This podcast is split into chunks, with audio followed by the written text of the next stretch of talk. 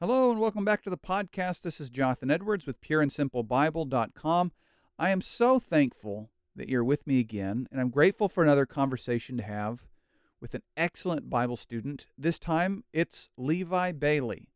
Now, Levi and I grew up together, but Levi moved to California and then moved back and is now a member at the congregation that I work with at Valley Parkway. And Levi is one of our teachers. He teaches from time to time, is an excellent student of the Word, and recently he led a Bible study at our congregation about Psalm 23, but using a little book by Phillip Keller, a shepherd from the Middle East, I think Eastern Africa, about 100 years ago. Using this little book, he brought some additional insight to Psalm 23 that I had not thought about before, and, and maybe you haven't either.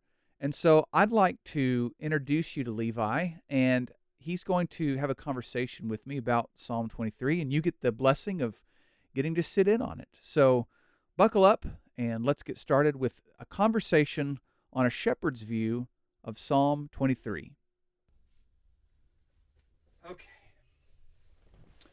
So, one of the things that I like to ask my guests to do is just kind of introduce themselves, maybe especially for people who listen to this who aren't familiar with who you are. So, I know you, and we've grown up together, but uh, Levi, I want you to take a minute to introduce yourself to all those people out there who are going to be listening to sure. this program. My name is Levi Bailey. I've been blessed to grow up in the church. Um, both sides of my family go back several generations of um, being part of the, the Lord's church. Mm-hmm. And so, in some ways, it's a, a, huge blessing to grow up with that pedigree. Um, in other cases, I've had to do some soul searching myself to make sure that I wasn't uh, just following along family traditions, mm. but had true beliefs myself. And so, for the greater part of my adult life, my studies have been to uh, search my own soul and make sure that I'm studying things the way that that um, that I understand them for myself, and not just because it's what my parents and grandparents and great grandparents believed. Right. So that this isn't the the the study or the topic that you came in here for, but what you just said, it resonates with me too, uh, as somebody that's grown up in the church. The idea of having to that struggle to make your faith your own and not just kind of ride the coattails of those who've gone before you. Um, so, if you don't mind, I'd just like to ask you a question about that for sure. my own edification.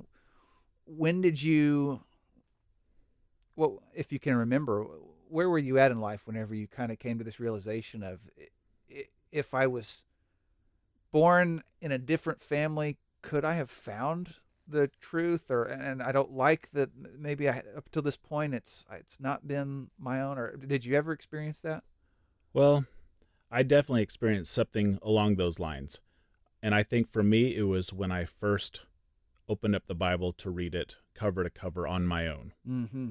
And I would run across scriptures that maybe I didn't hear preached on very often and that were that were different or interesting or or maybe I thought I found a contradiction mm. and would have to study it a little bit deeper to understand exactly what does this mean because it's it's uh, it's new to me and that was uh, scary in a way right um, and then um, beyond that it was when I was um, being asked to be in the pulpit uh-huh. and start to to teach it was very easy early on to maybe recycle lessons that I've heard my dad preach all over the United States, and I could almost hear him in the back of my head saying the same lines. Yeah.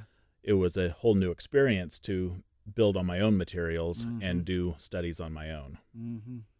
You preached this sermon, what was it, like three Sundays ago, a month ago? A couple weeks ago. A couple weeks ago. And it was, it was wonderful. So I asked you to Thank you. join me in studio. Uh, y'all live in the Dallas area again. You've kind of gone back and forth from here after, in the West Coast. After ten years, we're back. yes. and um, so you've you've been at Valley Parkway for about a year. About a year. Happy anniversary. Yes. in fact, it is almost exactly a year. All right. All right. Well, we're glad you're here, and I'm glad that you're with me recording this because for those who are listening that um, are not at Valley Parkway, uh, Levi gave a sermon on Psalm 23. And uh, it's one of those things whenever you, you're getting ready to study it, you think, oh, I've heard this psalm all my life. But by the end of it, I knew I wanted to have you on here because I thought so many people need to hear this who may have been like me. And at the beginning, they saw the title and thought, okay, well, you know, I can kind of check out because I already know Psalm 23. Right. So exactly. guess- That's My, my first question for you would be um, why, why should we study this? You know, why this is one we already all know. Everybody knows Psalm 23. So why not just move on to something different? Well, I'll tell you for myself, I studied it for my own good because I had had Psalm 23 memorized since I was very young. Mm. And in fact, I think I told the story about how I was able to quote it um, in second grade. And I think it might have actually been third grade. But I was able to quote it the first week of school at a private school uh, without even really uh, knowing that I was going to be asked to quote any scripture at all. But even though I've known it since I was a, a child and I could quote the whole 23rd Psalm, I really didn't even know why it, what it meant or why it was so popular worldwide. And um, it took it took a in-depth study for me to really fully understand for myself the the inner meaning of it. And Mhm. and I struggle with I struggle with um, poetic language and just in general some of the Old Testament um, scriptures, and so so it was an introductory thing to me too to get into the Psalms a little bit more with one that I already knew. Oh, nice. Yes. Yeah, I like it. It's the gateway into maybe other ones that can be challenging as well. Um, something that you referenced in the study pretty early on was was a book, and it was written by Phillip Keller, and so I know that's going to come up time and again as you talk about different parts of the psalm. So I thought maybe the audience might like to hear about maybe the the premise of this book and, and how it affected your study. Sure. Well, as I started developing my knowledge of Psalm of the 23rd Psalm, the first thing that I I read was basically the very first line, "The Lord is my shepherd." And I realized very early on that um I don't know that much about sheep. I don't know that much about shepherds Right. and this is going to be very important to know the details about um, what a shepherd is like and what sheep are like. And I'm I'm aware that David was a shepherd, and David knew about sheep, and so this must have been a very important psalm to him to share with those around him. Mm-hmm.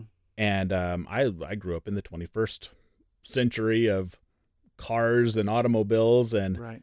and so Phillip Keller, he wrote a book entitled A Shepherd's Look at Psalm 23, and he was a shepherd. Mm-hmm. And not only was he a shepherd, he was a shepherd in, I believe, East Africa and also spent some time in more of the Holy Lands area.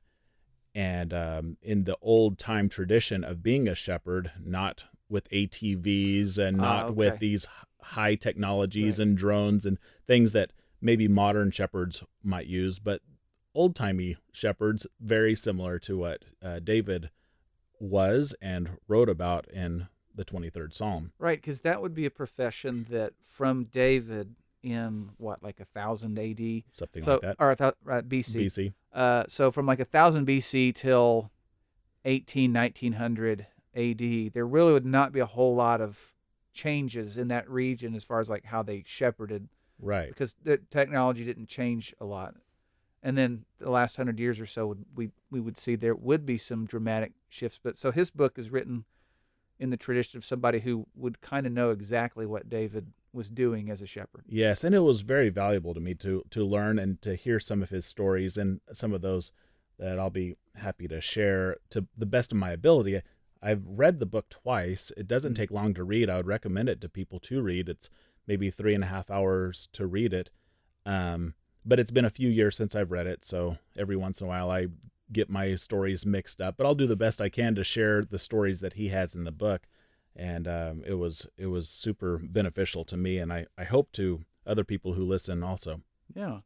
Well, your the structure that you presented it at, at church, and uh, maybe for people that like to, if you're listening to this and you, you like to take notes, basically what we'll do is you kind of just read a one line from the psalm and then offer some insight, sometimes from Phillip Keller, and sometimes uh, from the New Testament words of Jesus or some of the apostles, and and uh, it's just meant to kind of go line by line through it, and um, by the end of it, there's this appreciation maybe that there wasn't before. So I thought that would be what we would do. That sounds great tonight. So, um, in that first line, "The Lord is my shepherd," you kind of just mentioned it a bit ago, but maybe I'd like to invite you to um, consider again with this how David's experience as a shepherd would make him unique to writing this versus, let's say, Solomon or you know somebody else who wasn't a shepherd. What what Sure. what about being a shepherd would make it so special? Well, I, I wanted to dig into that a little bit myself. And I thought it was interesting that David said, The Lord is my shepherd. And in another way to say that is David is saying, I am a sheep. Right. And like I said, I don't, didn't know anything about sheep. And so when I looked, and I, I looked up sheep and learned three valuable things for me. That number one, sheep are dirty animals. Mm. They're they're not what I pictured a sheep being this beautiful white Uh-huh. bleach blonde puffball out in green grass Right. but they uh, they get everything from mud to insects to animals in their wool. Right. And- their, their, wool's basically Velcro to whatever it touches. That that's right. and I I never thought about a sheep being that way because I had only seen them at the the county fair paraded across the, Oh, the stage, and they were very nicely groomed. And um, and so David is saying, I am a sheep, so I am this this dirty creature. Uh huh. And secondly, sheep are defenseless. That's what I learned. And I, I had heard this before about how sheep can't outrun their predators or fight them off. Right. They need their shepherd for defenses. And then also that sheep are dumb. It's three D's dirty, defenseless, and dumb.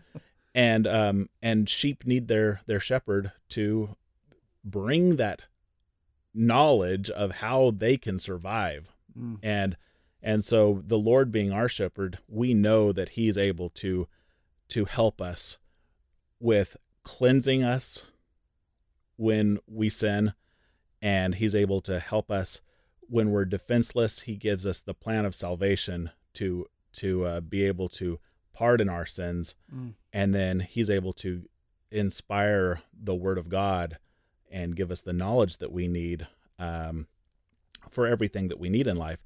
And so when I started thinking about the um, the sheep in these three categories, and then David is proudly proclaiming the Lord is his shepherd. He has the very best shepherd, Mhm. and um, and I love that.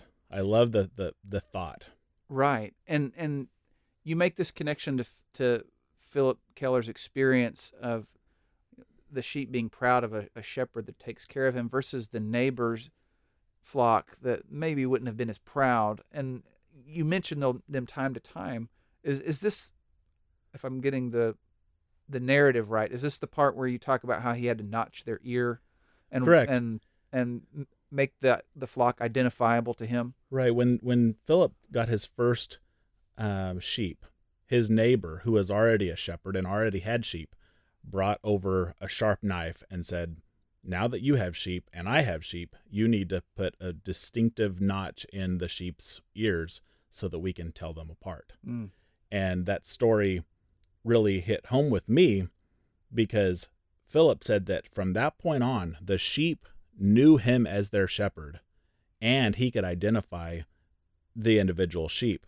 Uh, of course, Jesus in John the 10th chapter, verse 14, he says, I am the good shepherd. I know my sheep, and my sheep know me. Mm-hmm. And um, and the thought crossed my mind as I'm walking about my life am I wearing that distinctive notch in my ear where people can look at me and know who my shepherd is? Yeah.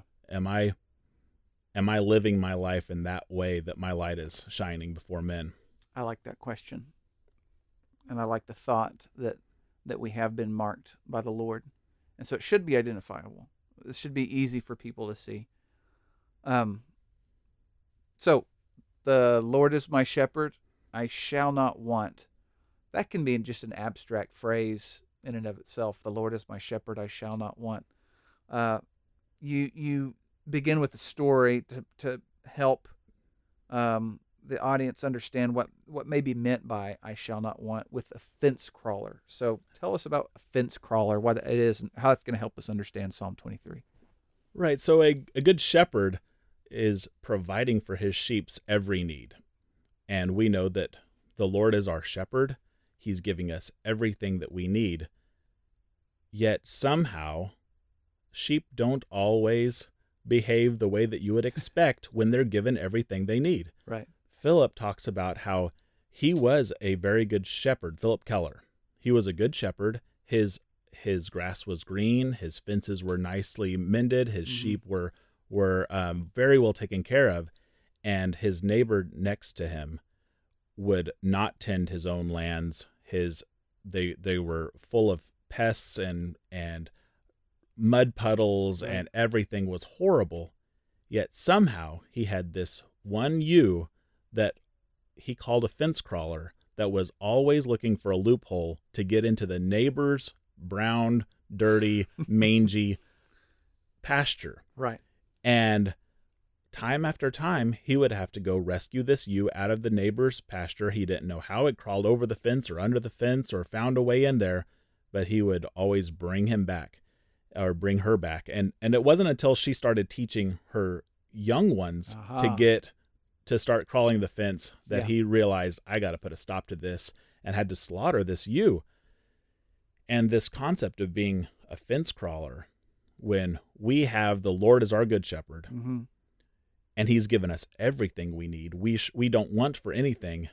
Yet from time to time we see those even within our flock that are working their way towards the fences, towards the borders, and sometime getting on the wrong side of the fence. Right. And it's sometime it's us and we find ourselves on the wrong side of the fence and we need to be rescued and brought back on the right side.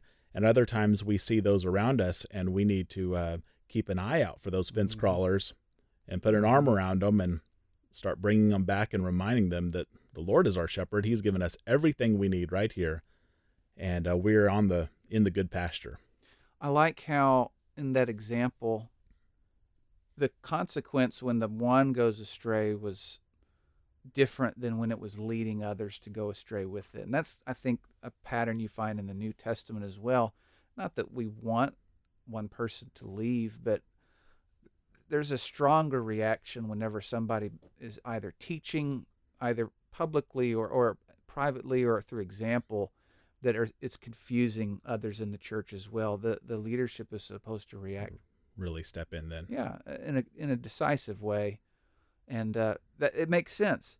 Um, you use the parable of the sower in Luke chapter eight. This idea of like the thorns choking out the cares of this world, and and so it's you know we're mixing metaphors here, but that idea that the pasture on the other side or the the thorn covered ground, it really can choke you out quicker than maybe you thought if you didn't have good faith. That's right. Well, um, so that's kind of the end of a sentence. The Lord is my shepherd, I shall not want. And I think this first part of the, with my kids, shame on me, uh, in the time of this recording, I don't think they have it memorized 100%. We've been working on it since nice. you preached at Valley Parkway. So we're still, we're getting there. This first couple sentences is the easy part. And they'll say, The Lord is my shepherd, I shall not want. He makes me lie down in green pastures. He leads me beside the still waters. And they start to kind of taper off in that one. So we'll get to those, but we're here in the second sentence that is very commonly known, and yes. that is that He makes me lie down in green pastures, and He leads me beside the still waters.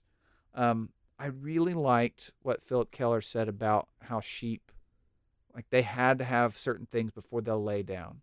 And here David is saying, I'm willing to lay down in green pastures. So, can you help us understand what Phillip writes about in his book so that we can appreciate what David was saying when he makes that phrase?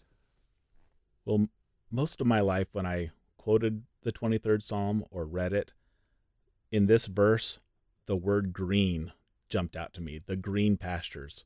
And my mind would think about green pastures. Right. But David, uh, I mean, Phillip Keller, he says that the thing that jumped out to him was that that David was willing to say that he was a sheep willing to lie down. And Why- I never really thought a- about yeah. lie, a sheep lying down. But Phillip Keller says that there are four distinct things that a sheep must have Right. before it'll lie down. And the very first one is they must be free from any outside attack. Mm-hmm. If they can hear a coyote or hear a wolf or or even sense that there is any kind of an attacker out there, they won't lie down. He tells a story of of a visitor that came to see him and brought a small little toy dog with him, a, a, a Pekingese, I think it was, and um, and the whole time that they were there, this tiny little dog that really was no problem to the sheep at all. The sheep would not lie down and would not rest the They thought it was entire tr- time that this this this dog was there. Uh, second thing, besides the free from fear, there also needs to be no tension or friction within the other sheep um, in the fold. And he talks about how sheep they have a pecking order or a, a butting order where they literally will butt heads and determine who is the top sheep and who's the second and the third and the fourth. And until they determine that, no one will lie down Mm. because it is the top of the butting order that gets to pick the best spot to lie down in Right. first. Right. And so they have to determine that before anything, before any of the other sheep will lie down. Huh. And then third, sheep must be free from torment of flies and pest, and that makes sense. And and it makes sense why David would say, "The Lord is my shepherd, and I shall not want." And I'm willing to lie down. I have no tormentors. I have no Mhm. pests. I have nothing that's buzzing around me right now. I I feel stress free. In other words. And the last thing is that they must be well fed and free from hunger Mm. and um and so until a sheep can satisfy all four of these they won't lie down if they're still hungry they're going to keep on their feet and keep grazing until that hunger is uh is gone. Right, and and the, the this next phrase goes with it because I I didn't know that sheep as they graze oftentimes won't need to drink if there's enough dew on the grass or that's something that i learned also. I i thought when i would read this from time to time he leads me beside still waters. Okay yeah the the shepherd brings the sheep to water. But from what i learned is that there are certain months of the year that the sheep can get enough uh, liquid nourishment Hmm. from the dew on the grass in the morning and the evening to not need to drink water. But when that time comes, yeah the summer months or whatever it is that the the the heat or the the weather is not right, the shepherd must know where to find water right right. and will have to lead the sheep away from the pastures or away from the sheepfold wherever they're at to go find those those uh, still waters. And it has to be still. It can't be a rushing river. The sheep will get nervous and not even get close to the the Huh. rushing water. Wow. But it has to be quiet waters for the sheep to to drink from. I like the scripture you have in your study, uh, this New Testament connection. I use it a lot, lot, lot. Uh, from Jesus' Sermon on the Mount, Matthew 5, verse 6. yes Blessed are those who hunger and thirst for righteousness, for they shall be filled. Because all of us have been hungry or thirsty at one point. This it really is probably one of the, the base human connections from Scripture to us being like, oh, I felt that way. And I like how you kind of end this section by saying, uh, "Are we hungering and thirsting for what the Lord has is is offering us, or are we, you know, kind of satisfied in our own devices?" And and I feel like when it comes to reading the Bible, studying the Bible, pray, these things that are daily activities or consistent activities that we should be doing, is a good uh, indicator of of where we're at with the Lord. And man, it would be easy for people to feel guilty, like, oh, I forgot to read the Bible today. Jonathan's telling me I have a terrible relationship with the Lord. And I'm not intending this to make people feel guilty, but in the times when I've spoken with people who are in the lowest of lows, kind of the way a doctor will kind of start off with a checklist. Okay, how's your blood pressure? How's this or that? One of the first questions I ask is, Tell me about your Bible reading. Tell me about your prayer life. And it is pretty common to hear people say, Well, I haven't been reading. It's been it's been two months since I picked up my Bible. Like, okay, right. well, that the little things add up. I think it's very common for people to get try to get by life with only that 30 minutes of of scripture on a Sunday morning. Right. And that nourishment somehow is supposed to last them until the next Sunday morning. Right. And and for a, a, few weeks maybe they can get by with it. But at some point that dark time is going to come mm-hmm. where they need the they need the nourishment. They need to get hungry and thirsty. And I've absolutely been there in my life. And um, and life gets busy mm-hmm. and life gets stressful.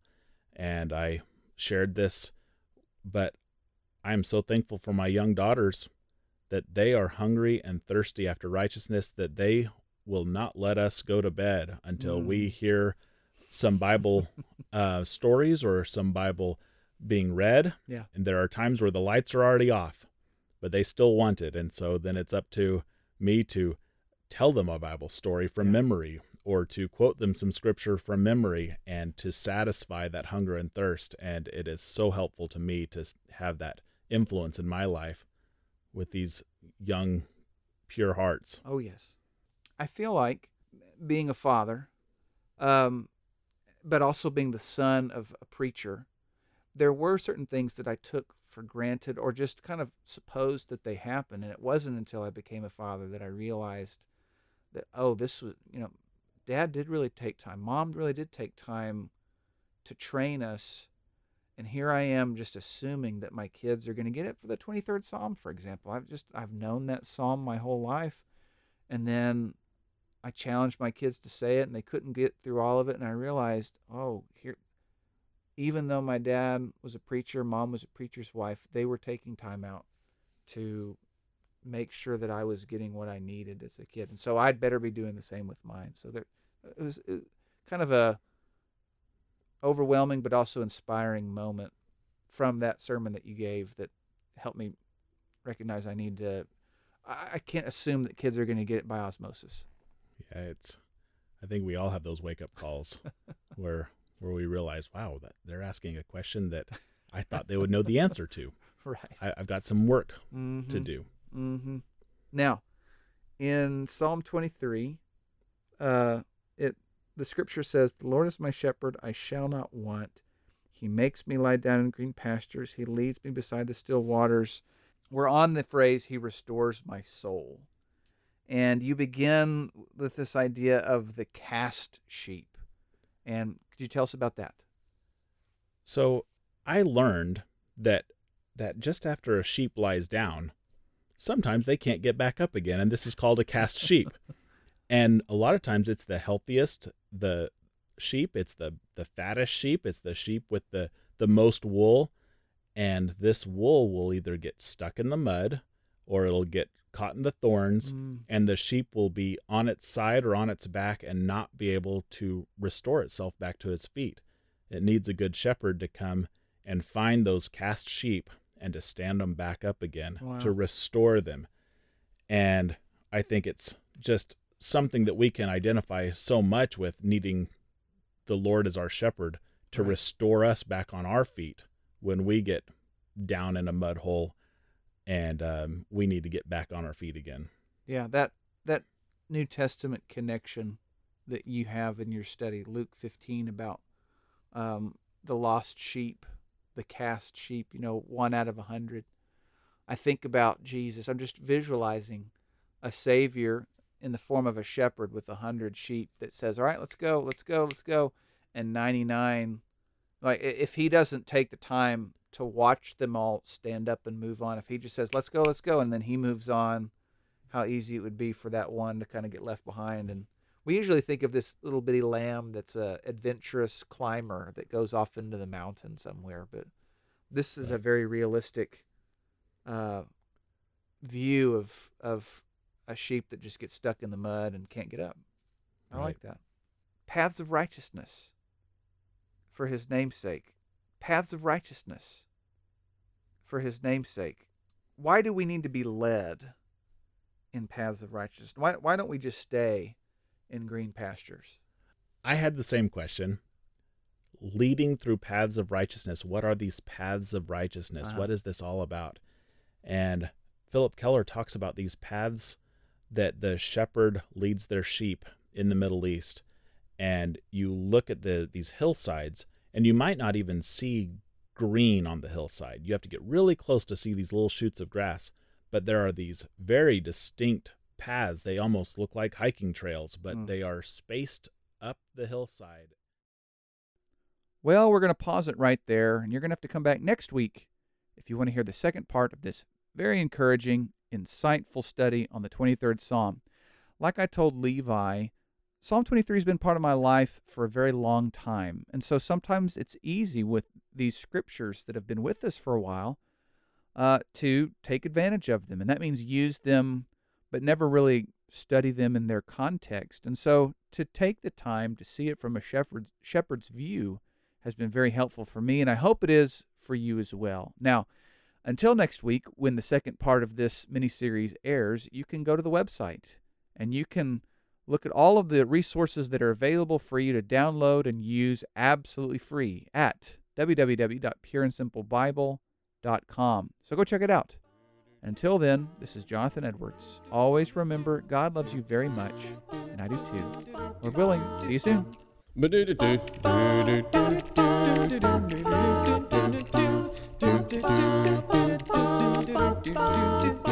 Well, I'm here to tell you a story, a story that is true. About a judge by the name of Gideon. He was a man like me and you.